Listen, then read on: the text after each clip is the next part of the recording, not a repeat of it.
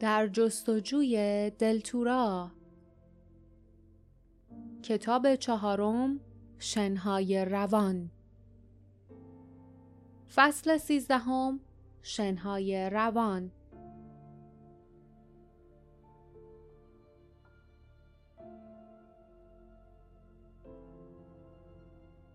شن. چیزی دیده نمی‌شد مگر شن خشک و سنگین.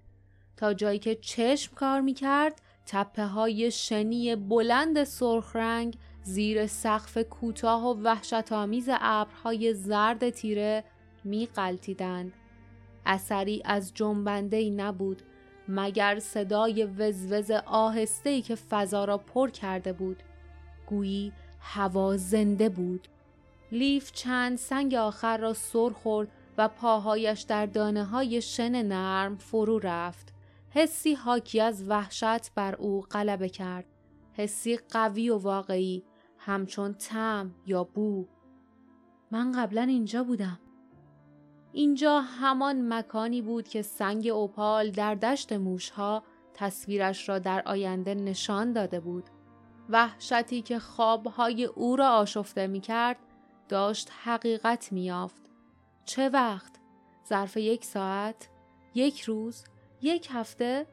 میان ترس و وحشت صدای جاسمین را شنید که کنارش پرید و گفت امکان نداره اگه گوهر اینجا باشه ما هیچ وقت نمی‌تونیم پیداش کنیم.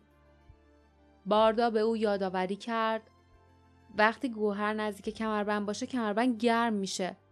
معلوم بود او نیز از وسعت کار پیش رویشان یکه خورده بود اما به روی خود نمی آورد. ما شنا رو قسمت بندی می کنیم و می گردیم وجب به وجب. جاسمین گفت این کار ماها طول می‌کشه. یا شاید هم سالها. نه. لیف آهسته حرف زده بود ولی آن دو رو به او برگشتند. سعی داشت صدایش را ثابت نگه دارد. همچنان که به تپه های شنی مرموز و ساکت خیره شده بود گفت این گوهرم مثل بقیه گوهرهاست. حتما محافظ وحشتناکی داره و محافظم حضور ما رو حس می‌کنه. می‌دونم اینو حس می‌کنم. مانند کسانی که در خواب راه می‌روند روی شنها قدم گذاشت و با خود گفت یا شایدم کمربنده که اونو حس می‌کنه. کمربند خطر رو حس می‌کنه؟ اما جرأت نکرد دستش را روی کمربند دلتو را بگذارد. می‌دانست اگر دستش اوپال را لمس کند اگر دوباره آینده را ببیند برمیگردد و فرار می کند. چشمانش را بست تا منظره آن دشت برهوت و آسمان تیره از مقابل چشمانش محو شود اما از زیر پلکایش همچنان شنهای سرخ را می‌دید و اراده شدید و حریسانه او را به سوی خود می‌کشید همانطور که هر چیز دیگر حاضر در آن مکان را به سوی خود می‌کشید و این اراده از همیشه قوی تر بود از اولین تپه شنی بالا رفت پاهایش عمیقا درون شنهای موجدار فرو می رفت و راه رفتنش را مشکل می کرد. به زحمت به راهش ادامه داد. فریاد جاسمین را شنید. لیف! صدای او در رویاهایش نفوذ کرد. چشمانش را گشود اما نایستاد. بدون آنکه به عقب نگاه کند فریاد زد. باردا مجبوریم به راهمون ادامه بدیم. محافظ خیلی نزدیکه. لازم نیست ما دنبالش بگردیم اون ما رو پیدا می‌کنه. طولی نکشید که آنها با تپه های شنی بلند احاطه شدند و دیگر اثری از سنگ ها ندیدند. اما رد پاهایشان در پشت سر معلوم بود. از این رو نمی ترسیدند که گم شوند. پی بردند که برخلاف تصور قبلیشان تپه های شنی خالی از حیات نیست و هنگامی که از روی تپه ها می گذشتند مگس های قرمز را دیدند که بر فراز و شنها پرواز می کردند. روی دستها صورت و گردنشان می نشستند و آنها را گاز می گرفتند و نیش می زدند. مارمولک های بنفش با زبان های دراز و آبی رنگ نیز از سوراخ های ناپیدا بیرون می خزیدند و به نوبت مگس ها را شکار می کردند. جاسمین پرسید اما چه جونه وری مارمولک ها رو می خوره؟ و خنجرش را بیرون کشید. کمی بعد از کنار شیء عجیبی رد شدند که روی شنها قرار داشت. آن شیء گرد چرمی و چروک بود مثل یک کیسه خالی یا مثل حبه انگور قول پیکری که از یک طرف شکاف خورده و له شده بود. باردا همچنان که آن چیز عجیب را نگاه می کرد گفت دارم به این فکر می کنم که شاید این پوست یه نوعی دونه باشه. جاسمین زیر لب گفت تا حالا همچین پوست دونه ای ندیدم. فیلی با حالتی عصبانی در گوش او جیر جیر می کرد. کری هم روی شانهش نشسته بود و صدای قرقری حاکی از نگرانی از خود در می آورد.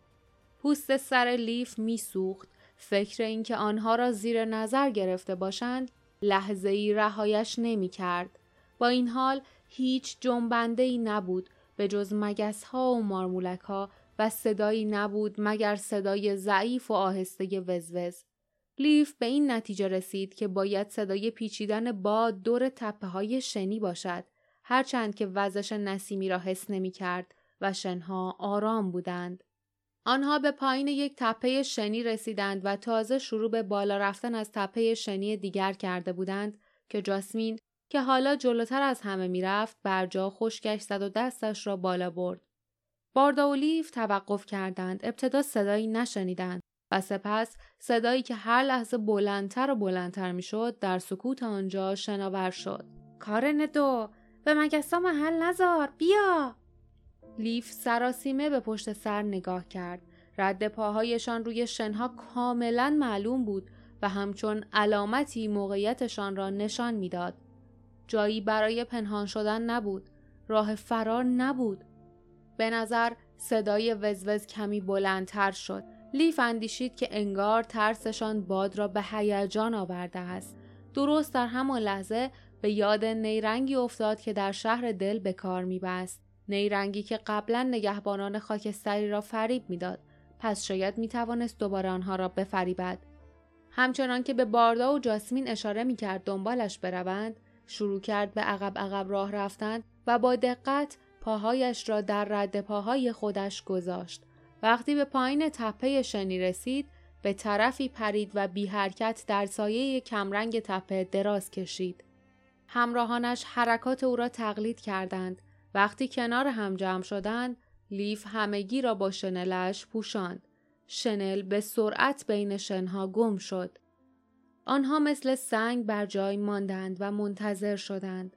نگهبانها که با پوتین های سنگینشان به زحمت راه می رفتند، مقابل دیدشان قرار گرفتند. از کنار تپه شنی پایین دویدند و رد پاها را دنبال کردند. سپس حیرت زده ایستادند زیرا رد پاها در نیمه راه تپه شنی تمام می‌شد. کارن دو قرقر کرد.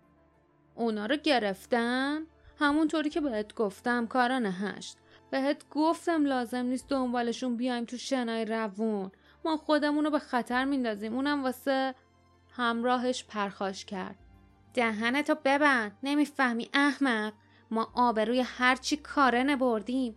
ما گذاشتیم یه قهرمان و دوتا فینالیست از دستمون فرار کنن جون ما هیچ ارزشی نداره حتی کمتر از هیچی مگه اینکه اونا رو دستگیر کنیم و برشون گردونیم ممکنه گیر نیفتاده باشن شاید خودشون رو زیر شنا قایم کرده باشن بکن بکن او با دستهایش مشغول کندن شنها شد کارن دو که قرقر می کرد دلا شد و به او کمک کرد سپس ناگهان به نظر رسید که تپه شنی زیر پایشان تکان خورد و با سرعتی شگفتآور جانوری قول پیکر زشت و هولناک از شنهای در حال ریزش بیرون پرید. جانور آنها را گرفت و از زمین بلندشان کرد. نگهبانها از وحشت فریاد کشیدند. لیف، باردا و جاسمین که از ترس فلج شده بودند و چیزی را که می‌دیدند باور نمی‌کردند زیر شنل نامری کننده خشکشان زد. هیولا کاملا در تپه شنی پنهان شده بود. به انتظار یک قدم دیگر کافی بود تا به جای دشمنانشان آنها شکار این هیولا شوند. لیف با وحشت خیره شد. حشره هشت پا داشت. با سری کوچک که انگار همش چشمهای آینه‌ای بود. ده ها کیسه چرمی مثل همانی که روی زمین دیده بودند نیز از بدنش آویزان بود شنها همچنان از مفصلها و شکافهای بدنش پایین میریختند. آن موجود اسیرانش را که تقلا می کردند و دست و پا می زدند بدون کنجکاوی از نظر گذراند. بعد دهانش را باز کرد و به جلو خم شد. و خوشبختانه بلافاصله صدای داد و فریاد و تقلا قطع شد. همه این چیزها ظرف چند ثانیه اتفاق افتاده بود. لیف، باردا و جاسمین که حالشان از دیدن آن صحنه به هم می‌خورد همچنان کنار یکدیگر زیر شنل ماندند. جرأت تکان خوردن نداشتند. آن هیولا با ظرافت و با استفاده از چنگکهایش لباسهای شکارهای مردهاش را از تنشان بیرون آورد. درست مثل پرنده‌ای که حلزونی را از صدفش بیرون می آورد. همسفران دیدند که لباسها، پوتینها، کیسه های پول، مدالیون جاسمین، گلوله افشان فلزی مخصوص پرتاب تاول، قلاب سنگ، چماق و بطری های آب روی شنها افتادند. هزاران مارمولک و مگس نیز از میان شنها بیرون خزیدند تا با خورده ریزه هایی که از دهان جانور پایین میریخت جشن بگیرند. لیف چهرهش را میان دستانش پنهان کرد. اصلا از نگهبانان خاکستری خوشش نمی آمد. اما نمی توانست این صحنه را تماشا کند. ابر زردی که همچنان پایین می آمد روی خورشید را کاملا پوشاند. طوری که لیف زمان را از دست داد. او باردا و جاسمین مدتی که به نظرشان چند ساعت بود بی حرکت ماندند تا اینکه آن جانور تومش را خورد. کیسه های آویزان از بدنش به تدریج ورم کردند و شبیه انگورهای قول پیکری شدند که از ساقهی آویزان است. باردا با نفرت گفت اینا معدهشن. لیف به خود لرزید و حتی جاسمین که جانوران عجیب زیادی در جنگل های سکوت دیده بود با نفرت بینیش را چین داد. سرانجام مگس ها و مارمولک ها پراکنده شدند و جانور بلند شد و ایستاد. یکی از مده های ورم کردهش که از بقیه بزرگتر بود از بدنش جدا شد و به طرف پایین قلتید و روی شنها آرام گرفت. محل جدا شدن آن از بدن جانور همچون زایده خشن و برجسته ای شده بود. جانور بدون نگرانی جلو خزید و روی کیسه معده نشست. لیف نتوانست ساکت بماند و نفستنان گفت داره چی کار می‌کنه؟ جاسمین آهسته جواب داد فکر کنم داره معده رو سوراخ می‌کنه و توی اون تخم می‌ذاره. اینجوری تخما تا وقتی که به نوزاد تبدیل بشن غذا دارن. باردا رویش را برگرداند. اما جانور شنها قبلا کار تخم گذاریش را تمام کرده و دوباره به راه افتاده بود. به کندی و سلانه سلانه از روی تپه شنی ویرانی که در میان آن پنهان شده بود عبور کرد. از تپه بعدی هم بالا رفت و خیلی زود بالای آن از نظر ناپدید شد. همسفران لحظه ای به انتظار ماندند تا مطمئن شوند که جانور بر نمی گردد. سپس با بدنی خشک از جایشان بلند شدند و ایستادند. جاسمین که همچنان خنجر را محکم در دست گرفته بود بدون لحظه ای تردید و به سرعت به محلی رفت که مارمولک ها و مگس ها هنوز روی استخوان ها و لباس های پاره و خونالود آن نگهبان ها جمع شده بودند. او همچنان که مردارخارها را کنار می‌زد به سرعت از میان خرت و پرتها چیزهایی که ممکن بود به درد بخورند جدا کرد و کنار گذاشت. قلاب ها و های نگهبان و قمقمه های آب و کیسه های پول. پس از لحظه ای وحشت زده سر بالا کرد و آهسته گفت کیسه های پول وقتی افتادن پاره شدن. بیشتر سکه ها پخش شدن. اما اینجا نیستن. غیب شدن. مدالیون منم همینطور. باردا به طرف او آمد و گفت غیر ممکنه. و خودش مشغول گشتن شد و لیف با قدم های آهسته دنبال آنها آمد. توجهش به تک زمین شنی صافی جلب شده بود. تک زمین آن سوی محلی بود که دوستانش دولا شده بودند. از آنچه دید مورمورش شد.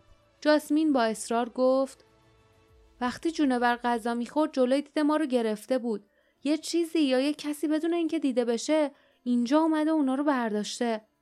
باردا همچنان که بیهوده شنهای به هم ریخته را میگشت با بی صبری قرقر کرد. آخه امکان نداره. لیف با صدای گرفته گفت نگاه کنین. صدایش را صاف کرد و با دست به آن سو اشاره کرد. آن تکه زمین شنی صاف پوشیده از صدها علامت عجیب و دایره شکل بود. علامت هایی که قبلا آنجا نبودند.